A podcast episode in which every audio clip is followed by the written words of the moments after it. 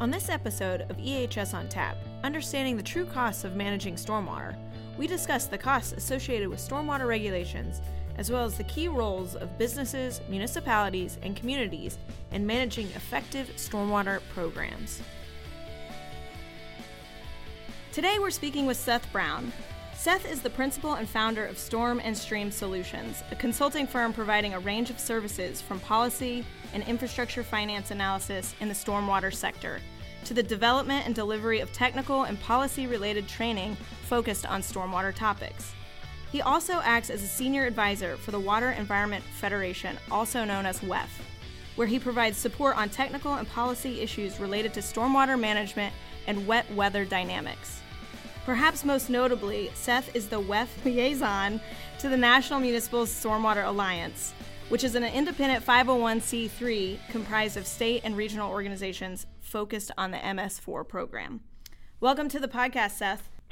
Thanks. Thanks for having me, Emily. All right, so let's start broadly and sort of narrow in on some of these detailed uh, issues surrounding stormwater and the management of stormwater.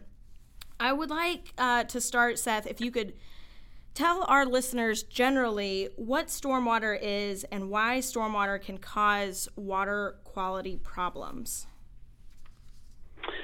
Sure. Um, stormwater is that, that term uh, is represents the the situation that occurs when you've got rainfall or some type of precipitation. It could be snowmelt, something like that, where you've got uh, an input of precipitation onto the landscape, and the landscape can absorb some of that and can integrate it and process it, portions of it. Um, and, and, and, in most small rainfall events, uh, there's no run, runoff generated at all. But in larger snowfall or uh, rainfall events or precipitation events, um, you see more runoff generated than the landscape can um, can can absorb and, and process. And then you get that excess uh, water that's generated and it flows down the down the landscape and, and goes into receiving water. So that's really what stormwater.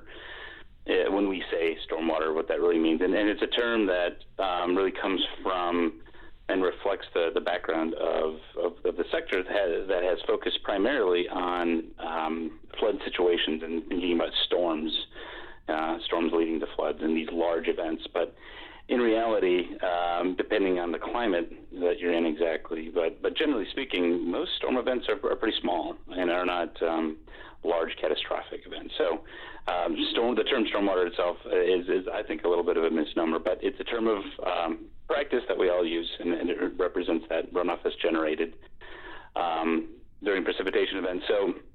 Um, and, and, how it's impactful um, on on water quality it's really two uh, main ways that this happens. Of course, there's a lot more to it than that, but the, the two main mechanisms that, that have impacts on water quality uh, downstream, uh, it, it, has to do with, you know, when water runs across the uh, land surface, um, as it does when you've got runoff that's generated.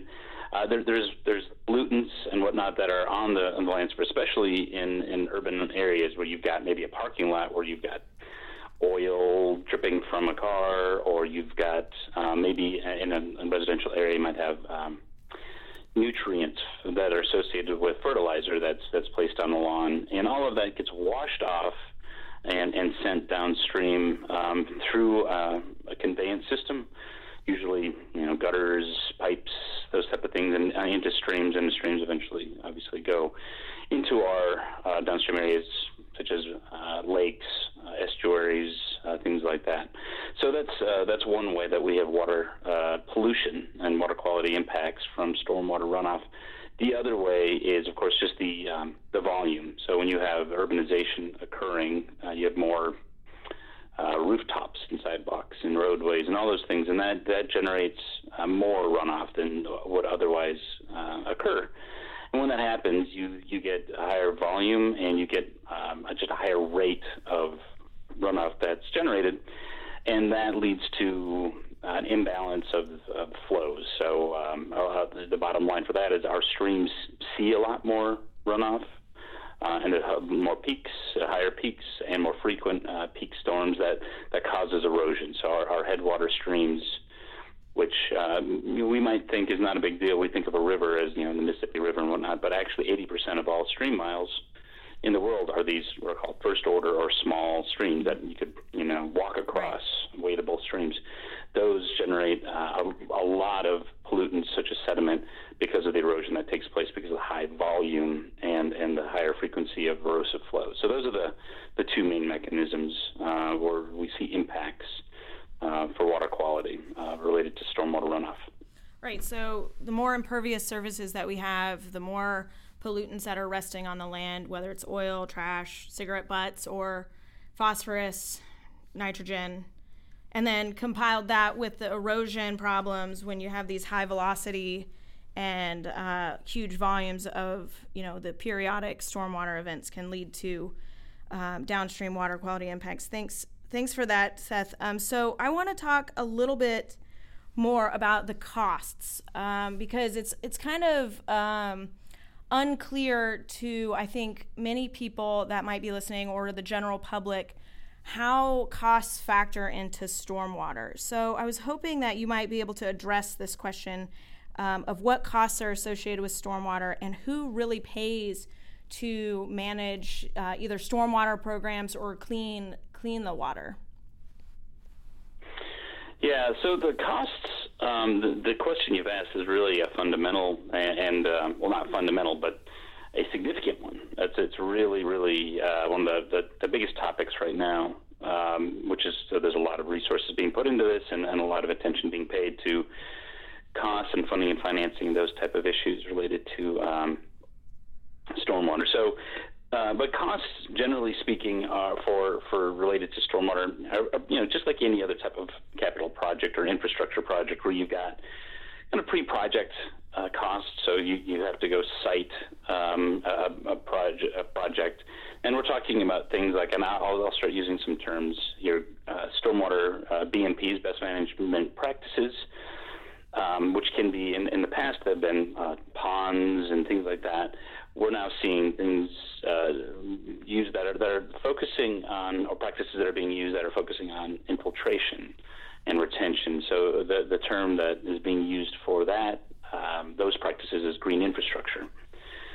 So when, when you're looking at uh, trying to construct uh, a green infrastructure practice, you have to, of course, design it, you have to site it, you have to find the right location all of that is kind of the pre-project uh, effort. Then, of course, con- constructing it, installing it is, is another uh, a cost, and that's a that's a significant one.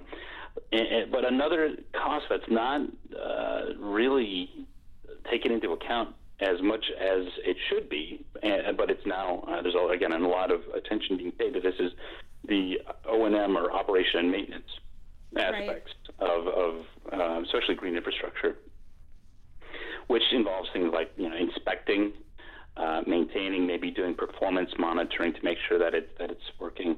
So there's there's a lot of um, effort being paid on on that, and and those costs are you know they can be.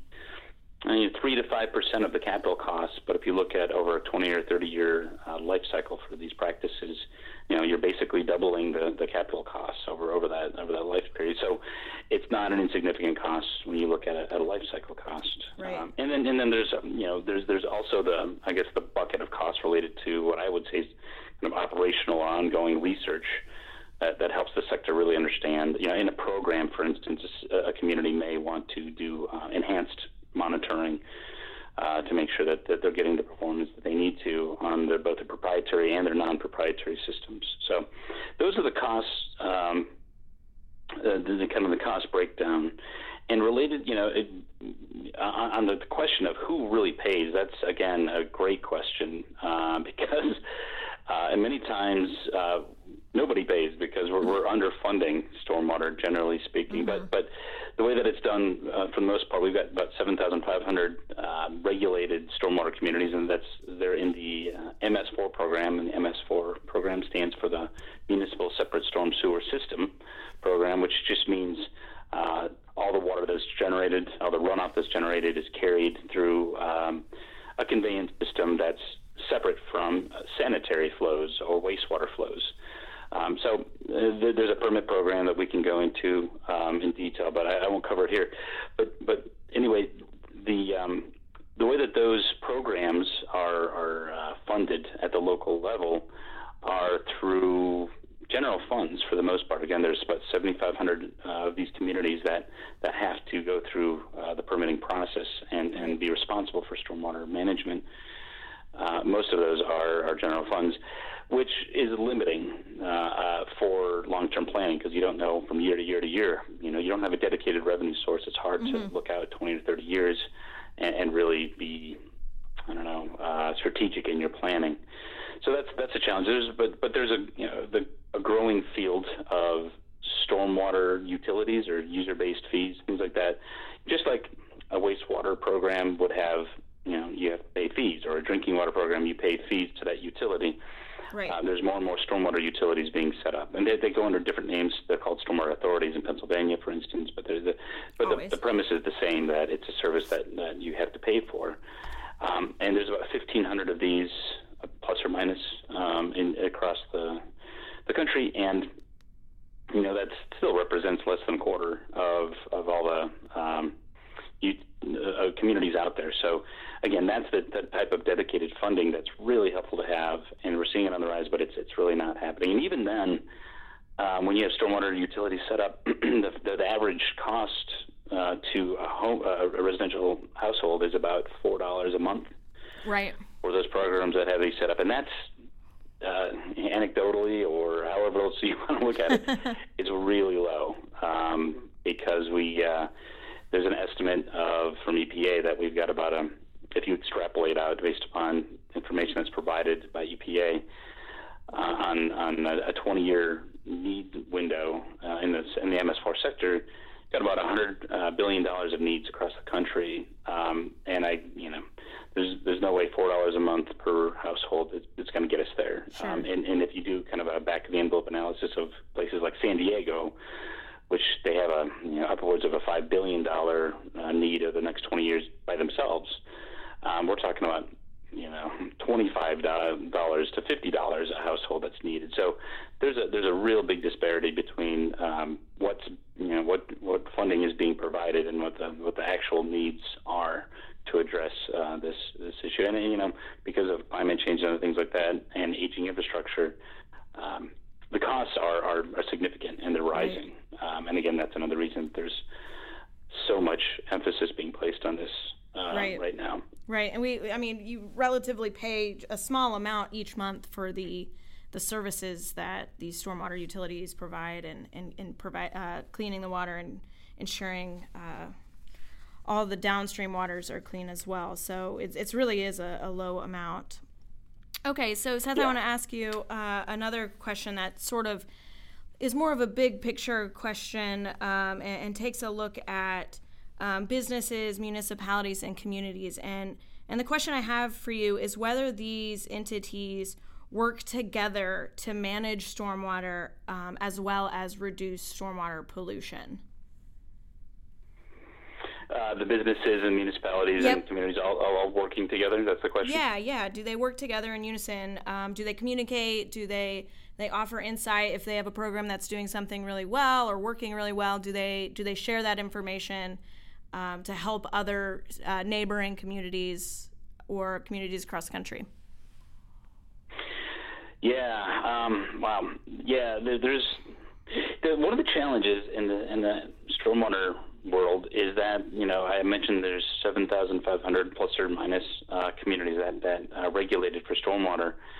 There's only about you know six to 700 of those that are considered large uh, communities uh, that are over 100,000 or more um, in population. And uh, so that means that, that a vast majority, you know, over 6,500 of those uh, regulated communities are, are, tend to be smaller and mid-sized. Um, and, and, so it's it's a it's a challenge for them to, to network with each other. Um, but you know we're seeing groups that, that are popping up to help to help do that. And you know between you know between MS4s, so the, Na- the National Municipal Stormwater Alliance, which I'm working with, is is one example of that where um, MS4s are trying to network with each other. They they do they do a good job of that at the state and regional level because the stormwater programs are at that at that level, but um, they don't really have a chance to network with each other across state boundaries as much. So mm-hmm. uh, we're trying to pull them together that way. Uh, related to uh, the question about business kind of opportunities, is, is, is that is that another aspect sure. of this as yeah, well? This question, absolutely.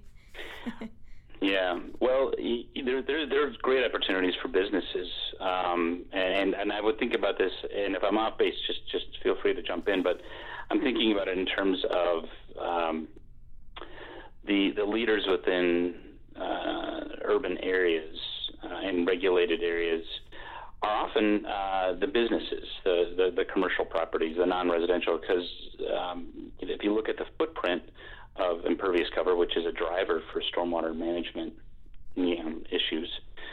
Um, by far, the, the largest footprint in a community is, especially if you go by parcel, the number of parcels. Mm-hmm.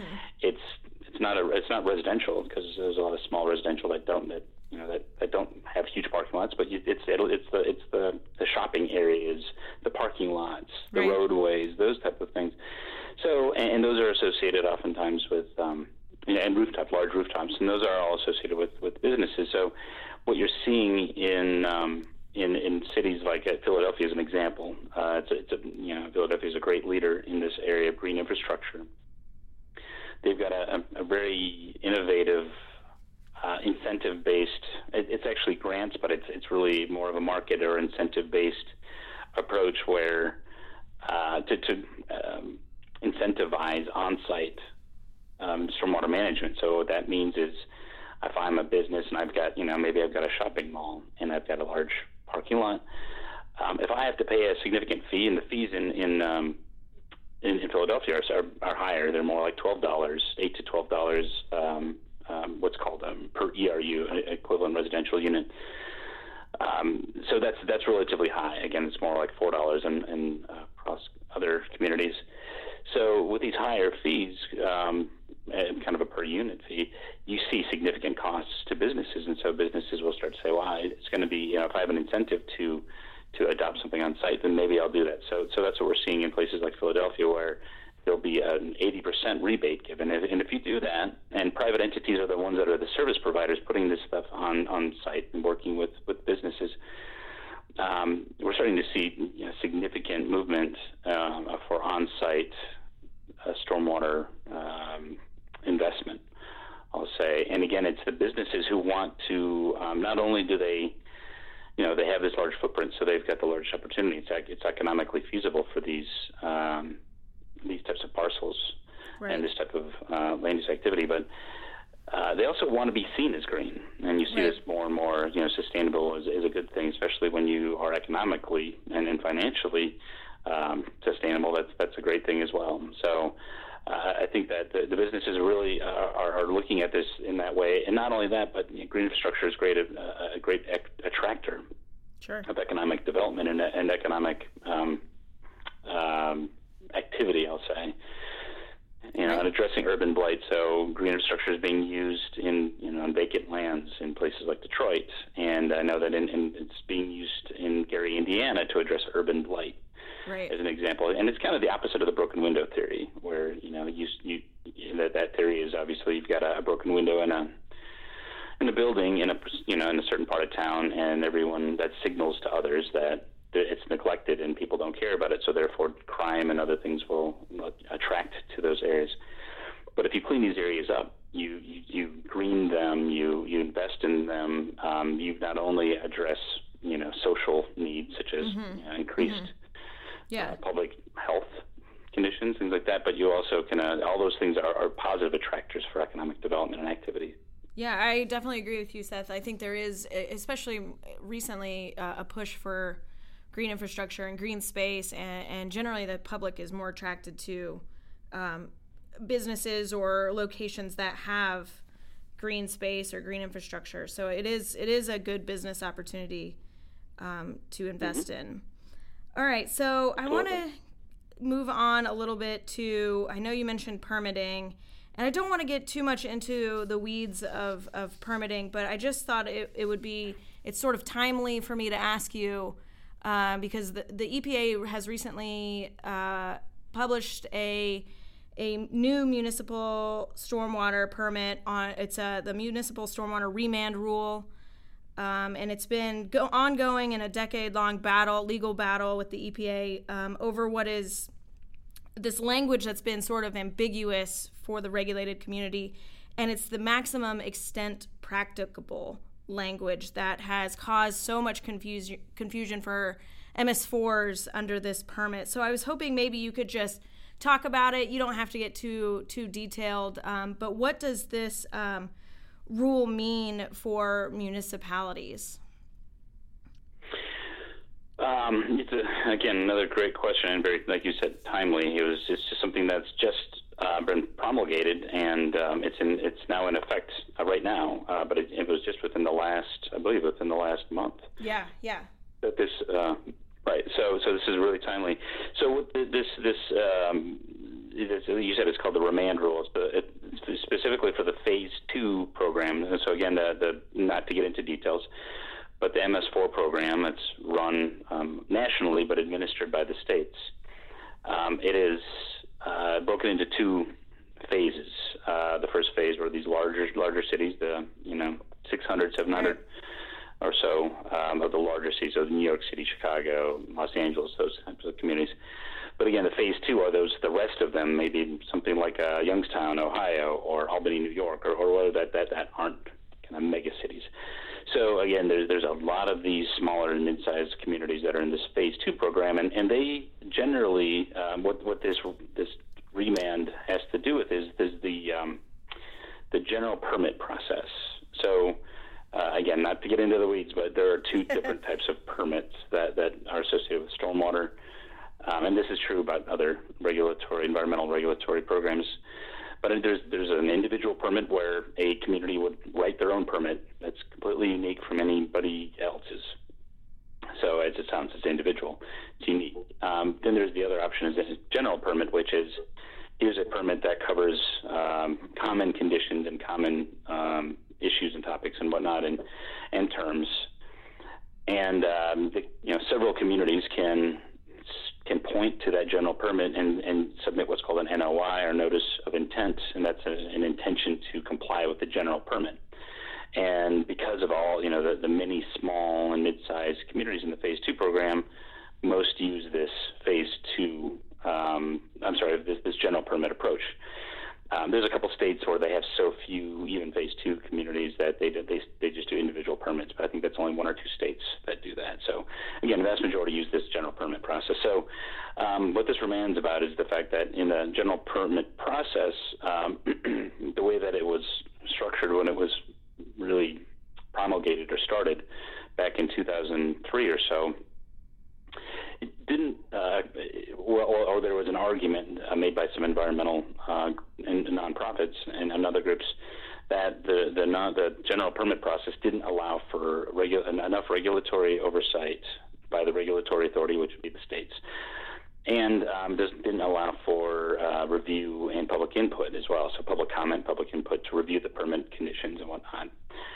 Because the way that it's it's set up, um, you know, a, an NOI is, is developed by a city, and again, they mm-hmm. send their NOI in, and sometimes it gets reviewed, sometimes it doesn't uh, by the regulatory agency at that state level, and sometimes it's reviewed by the public, and sometimes it's not. So there's no there's no real standard process, and and this uh, court case in 2003. Uh, focused on this point, and uh, the environmental groups won, and, and, and the uh, the ruling was that EPA had to, to kind of fix their process to make it um, be, uh, you know, again, it, it include oversight and public input right. and, and, oversight in that, that, way too. So um, nothing really happened. They didn't, the EPA didn't really do much on that for several years, and so the, the regulatory, um, the environmental groups came back and again and went to court again and said, look, they haven't still haven't done anything. Uh, we need them to do something. So finally, uh, another another ruling in their favor pushed EPA to, to do something about it. So that's that's really what this is about, right. um, and that that's that's what the remand is at this point. And so, um, you know, there there were three basic options that they were looking at, and I won't go into detail, but I'll just boil it down. The three options were, you know, basically create. Um, it was called the general permit process, which is almost like having each community, well, having the general permit would cover all permitting conditions for all MS4s um, which I think is you know it, it's it's not a great approach because it you know there, there's right. communities have different challenges and different issues, so it doesn't really respect the the, the right. varying nature of, of stormwater. So that was the first uh, option. The second option was to uh, have this kind of a, a, permit that's very a general permit that's very general and um, and then allowing those NOIs that are done at the local level to uh, cover everything else, basically, and go through a, a whole you know several steps of regulatory oversight. Then it would come back, and then it would go to public uh, you know uh, review and whatnot. Um, that was called the procedural approach. Um, and, and, so that was again not seen as an attractive one because of just it's heavy on the procedure side, as it as it as its name, um, you know, uh, as its name sounds like, you know, it's, it reflects. So the the third option was called the hybrid or the state's choice um, approach or option that allowed kind of op- elements of both options one mm-hmm. and two. And and this is what they eventually went but That's the one they've chosen, um, and that's the one that the groups that I've been involved with, Water Environment Federation, as well as um, uh, the National Municipal Stormwater Alliance, and I think a lot of other groups were happy with this selection because it provides flexibility for states to to create these programs as you know as they see fit because the issues in Ohio are going to be different than um, maybe in Idaho. Sure. Um, and, and, so th- there's a, a, respect of uh, the unique nature of the programs within within states and, and, of course at the local level as well. So um, I think that's that's what it's about. In terms of how that impacts MEP or maximum extent practicable, mm-hmm. Um, my understanding of the rule, you know, if you've got if you've got other information, I'd love to hear from you, Emily, on this. But um, what I've seen is that they really they carefully stayed away from MEP. Um, MEP is this thing that um, is very ambiguous, as you mentioned. You know, it's uh, it's a it's a performance standard that's not very clear, and uh, a lot of communities like that because they, they don't they don't want to be pinned down in specifics about the, the performance standard. Uh, some communities don't like that. They they want they want to have more clarity. So um, I think there's a there's a divide there, maybe not an even divide, but there's there there's some uh, communities and, and, groups on both sides of that issue. But this ruling, as far as I understand, as far as I know, really stayed away from MEP.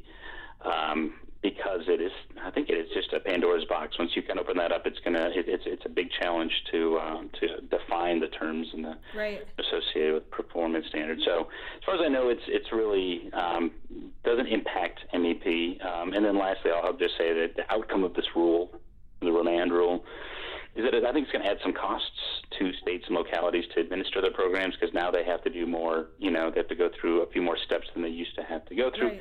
Some states are already doing that. I think Texas and Minnesota are two examples. I think they already go through these type of exam, uh, these type of steps. So I think they'll probably be not as impacted. Other states um, may not have as robust of a program. Uh, again, related to um, com- uh, public comment and public input, as well as and regulatory review and approval of NOIs and things like that. So um, I think uh, it's going to be it's a kind of an uneven um, landscape in terms of mm-hmm. the impacts um, on on both localities and states. That's, that's that's but you know of course it's yet to be seen as it rolls out. But that's right. the, yeah, and, and I generally of, of what I see so far. I generally concur. I think that um, I, I, think that the EPA inten- intentionally refrained from addressing MEP um, to continue down that path of giving municipalities flexibility. Um, but mm-hmm. we'll see as this remand rule, like you said, rolls out and uh, we enter maybe even the rainy season in many states um, as the snow melts, how this will um, kind of impact um, some municipalities. Um, I agree. I agree. And there's other things on the horizon too. The construction general permit just yep, came out. That's out. Uh, so that's, yeah. yeah. Yep. All of those things just just came out, so there'll be a lot of yep. attention. I think is being played to stormwater from the regulatory standpoint. Absolutely. Um, okay, so um, before we get into another really interesting issue um, that's unfolding as we speak right now with Scott Pruitt as the um, potential nominee to head the EPA, I want to ask, give you a chance to speak a little bit about the National Municipal Stormwater Alliance that you're part of. Um, and, and, sort of what that what that alliance means and how that can help the regulated community um, in, in, terms of municipalities um, comply or talk about MS4 permitting ob- obligations or these new stormwater permits that we just mentioned. Sorry. Yeah, no, I appreciate that. The um, the NAMSA or the National Municipal Stormwater Alliance, as you mentioned, it's it's really new. It's a group that's um, it's actually doesn't even have uh, full status as a 501c3, but it's got a pending status. So Um, it's a it's a it's a group that is made up of it's kind of a coalition, you know, or, or an alliance as it, mm-hmm. as it sounds. So it's not you know individuals aren't members of this group. It's uh, states or uh, regional groups that represent MS4s. I mean, it's it's specifically focused on the MS4 you know, program. So it's it's you know and, and things that are associated with that. Obviously, uh, water quality is a big part of that, but you know maybe some MS4s also get into flooding and, and water quantity issues as well. But you know, the whole point is to focus on MS4 issues, and you know, as you brought up, things like MEP, which is uh, you know that's a that's a dicey thing. So uh, there's there's a lot of uh, interesting topics out there, and I think that you know, uh, and I'll I'll speak as somebody who really focused on stormwater policy for five years at the Water Environment Federation. I headed up their their program policy uh, pro, um, efforts um, stormwater is kind of the stepchild in the water sector. You know, drinking water is obviously a huge um, sector and, and, topic, right. and it's very important. Um, wastewater is obviously significant as well. So those have been around. The science behind those, the the research, you know, behind that is it's it's much more. They're more much more mature because they were you know basic need. You know, we needed to have drinking water. We needed to have, have you know wastewater treatment, so we didn't you know have cholera and other things like that. So obviously they're, they're more mature and there's more investments made there. But you know what we're seeing is, and there's there's a really great piece uh, that was written by William Ruckelshaus.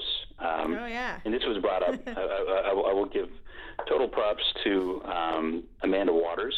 At uh, she's the general counsel at, at the at NACWA, um, the National Association of Clean Water agencies. Um, and and um, here in here in Washington D.C., she she's the one who's really highlighted this to me, and I've always I've, I've tried to share this because I think it's really um, insightful. But this piece by William Ruckelshaus was written um, in 2010, and he was asked, and it was in the Wall Street Journal, and he was asked to look at look back over the 40 years since the Clean Water Act was really started. The Clean Water Act was you know released and launched and signed and all that stuff in 1972 but it took a couple of years to write that up. Some some say that it was uh, it took more effort to put that legislation together than any other legislation. But I'm I'm sure that's probably written by the people who put that together. So who knows if that's really true? But the point is that it's very robust, and it was a big program, and it was you know, and William Ruckelshaus was really the one of the main architects uh, for this under uh, the the Nixon administration.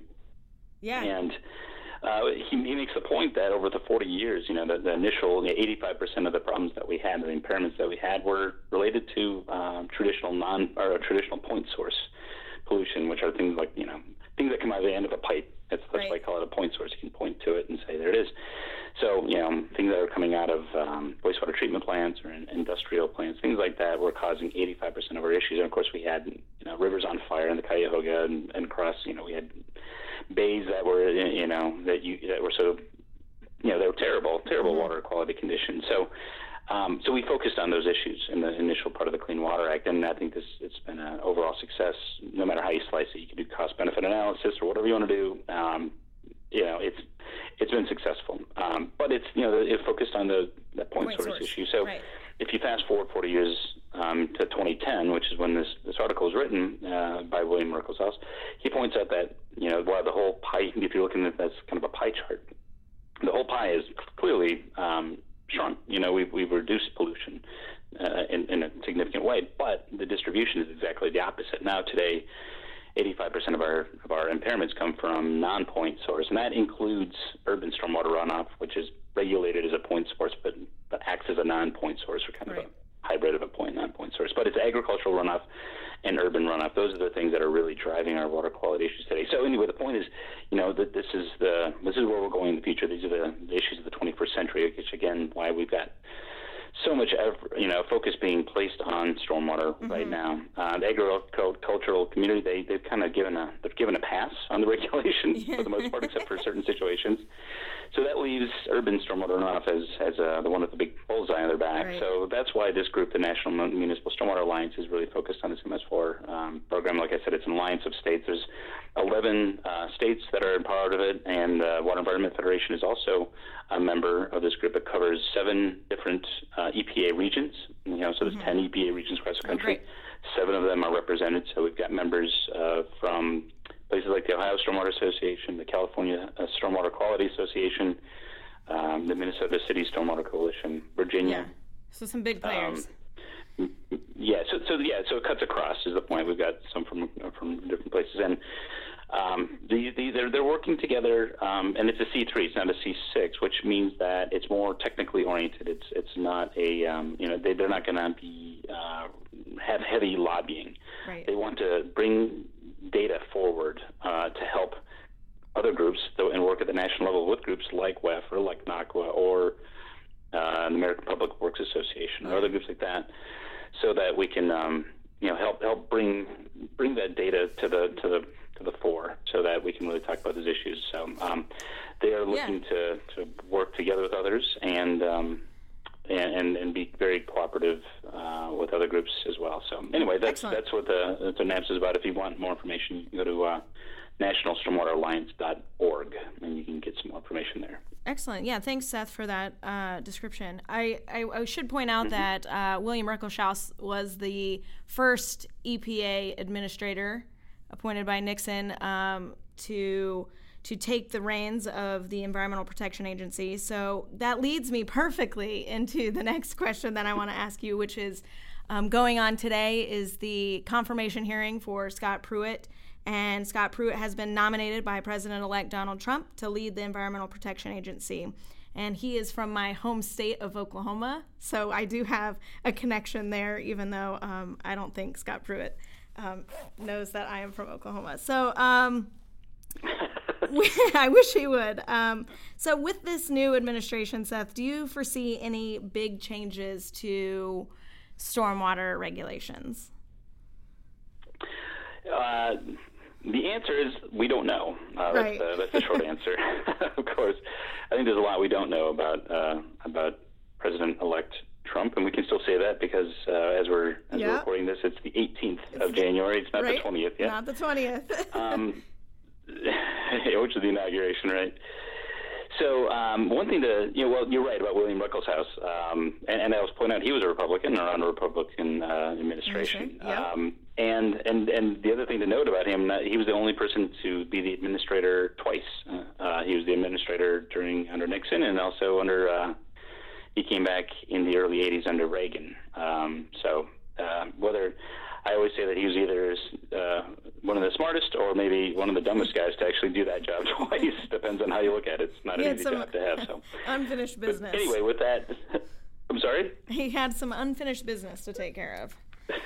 So. well said. Well said. So, so yeah, and Scott Pruitt. I mean, yeah. Who knows what's going to happen? I mean, who knows if he'll actually get nominated? Let's mm-hmm. let's start there. Um, he's a controversial pick. Um, right. So, so it's it's it's hard to really fo- to see what you know what his um, his his priorities are. But if you just look at, at, at his background and the background of the, the leader of the transition team, um, who's a person who's uh, does not believe in all aspects of climate change. I think there's going to be a big focus on the in the EPA on, on things like climate change and air quality issues and uh, things like that. I think that's going to be the uh, areas most uh, under scrutiny. I mm-hmm. think under a, a, a, Trump administration, um, there you know there are some signals that we can look at from statements that have been made by um, by, by Donald Trump and by his transition team. For instance, they've talked about um, tripling the SRF, which is a state revolving fund program. That's uh, money that's that comes from uh, EPA um, and and is distributed to the to all the states for uh, investments in mm-hmm. clean water or drinking water infrastructure. So they're talking about tripling that, which is something that um, again groups like NACWA and WEF and others are very happy about and have been uh, promoting uh, increases in the SRF because know, there's economic you know, studies that have been done recently. Um, WEF did that along with um, a group called of Water, Environment, and Reuse Foundation that show that there's a significant. Uh, I think it's upwards of 90% of the dollars that are that are uh, invested come back in the form of taxes of some kind. I don't have the details in front of me, but I know that it's it's a very uh, it's a good program, uh, but it's been dwindling over the years, and so uh, they've been talking about tripling it, which is which is huge. Um, so that that's a good sign, I think, for the water sector. Um, I also, you know, there, there was some statements made at um, uh, Donald Trump's. Uh, he gave a, a, talk during his campaign in Gettysburg, I think he, he called it the 25 point plan or something like that. And one of the points was that they wanted to pull back billions of dollars in uh, climate change treaties and investments and things mm-hmm. like that overseas and invest a lot of that in what he termed water and environmental infrastructure. So, again, that's, you know, and then he also made a, a trip to Flint um, right. the, the, you know, to, to, you know, recognize the, the challenges there. So for all these, you know, it, you kind of connect these dots and you think, that it's um, you know there's a, I think the water sector generally is going to be an area I think of uh, support rather than um, the neglect. I think under the Trump mm-hmm. administration, I think there's there's a going there's a lot of talk of infrastructure investment overall. Um, but I think specifically in water, uh, we see uh, a lot of interest. And I think, you know, if we want to talk about specifically in stormwater, um, or, or, or going further into water issues, you know, I know Scott Pruitt has, you know, he's from Oklahoma, as you mentioned. Um, I know there's a lot of energy issues uh, or uh, energy investment and industry there. Um, but it's also an agricultural state, as you know, and so waters of the U.S., which is um, a very contentious thing that's that's that's um, issue that's been ongoing between uh, and, and and the Corps of Engineers and EPA. We're working together to try to provide clarity based on some um, ambiguities right. that have arisen over uh, multiple Supreme Court rulings. Mm-hmm. Um, and it, what they provided is really not has not been seen as uh, threading the needle that I think they were hoping for. So I, I, I would think that the first thing under the water um, sector right. that was going to that's going to be looked at and with scrutiny is going to be the waters of the U.S. and and how and that's that's the the whole issue of how you define what a water is. That's and and, and therefore there's regulatory implications. I don't, you know, there's there's uh, already provisions in the MS4 uh, world or in the, in the waters of the U.S. Uh, that that exclude uh, things related to water infrastructure, so clean water infrastructure, I mean wastewater plants, um, and, and, MS4s are also uh, excluded from waters of the U.S. So uh, they've got their own regulatory issues uh, and programs, so so they don't they shouldn't have to be dealing with two. But anyway, the point is, I think that's where there's going to be a nexus. I think between uh, the interests of, of uh, Pruitt or a, just generally a, a, Trump administration and the MS4 program. But I think it's going to be minor. Yeah. Uh, and, and and more than and more than anything else, I think you know, there's been talk about urban renewal and we're going to make our cities great and things like that. Mm-hmm. And I, I'll go back to the conversation earlier about green infrastructure, and that's I think that's a major component to this kind of new urbanism philosophy. Yeah, of, absolutely. Of, as you mentioned, more green space, um, and it's not just you know they, have got all these you know energy efficiency benefits and energy reductions and you know water benefits, of course, public safety and public health, and all these kind of things are, are beneficial. Plus the economic side of things. Plus it just you know aesthetically is, is a better thing and it's better for social well-being. So. For all these reasons, I think we're just going to see more and more interest in green infrastructure um, uh, even under you know the, the current administration.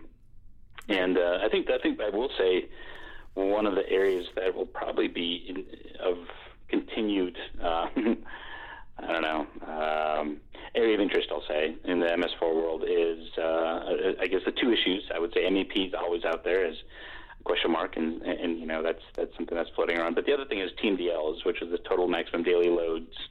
That's um, again another regulatory program that defines the loads that, that are that, that impact waters or make them you know impaired. We'll say there's a lot to be said there, but I won't go into it. But the point is, the TMDL program is, is has a nexus with the MS4 program as well, and how that's being done is. Um, uh, that that's a challenging area, and that's driving up the costs in places like San Diego. I mentioned mm-hmm. it's billions of dollars of needs, and most of that's being driven by TMDLs related to, you know, um, things like well, not not necessarily as much nutrients, but I know trash is a, a big issue out there, as well as right. um, bacteria and things like that. So, right. uh, I think the TMDL um, question mark and how TMDLs are uh, loads are integrated into MS4 permits. I think that's going to be an ongoing issue. And, but I think that you know we had a national rule, uh, a stormwater rule that was deferred in 2014 that was going to basically they were trying to create a, a standard for the whole country uh, for stormwater as there is currently uh, for wastewater, but um, that was deferred uh, right. in 2014. And I think it's just going to remain dormant. um, throughout this administration. And I think we're going to see more things happen at the state and local level. And I think that's generally true by a lot of environmental things. I think there's just going to be not as much happening at the federal, Federal level. level. yeah, I, I think that's pretty much the general consensus um, for for most people that do do this kind of business on a day to day occurrence. So, hey, Seth, we're running short on time. I would like to ask you one um, last question. If there's anything else that you would like to clarify or mention that I did not ask in this podcast, um, yeah, go ahead and and voice if there's anything else you'd like to add.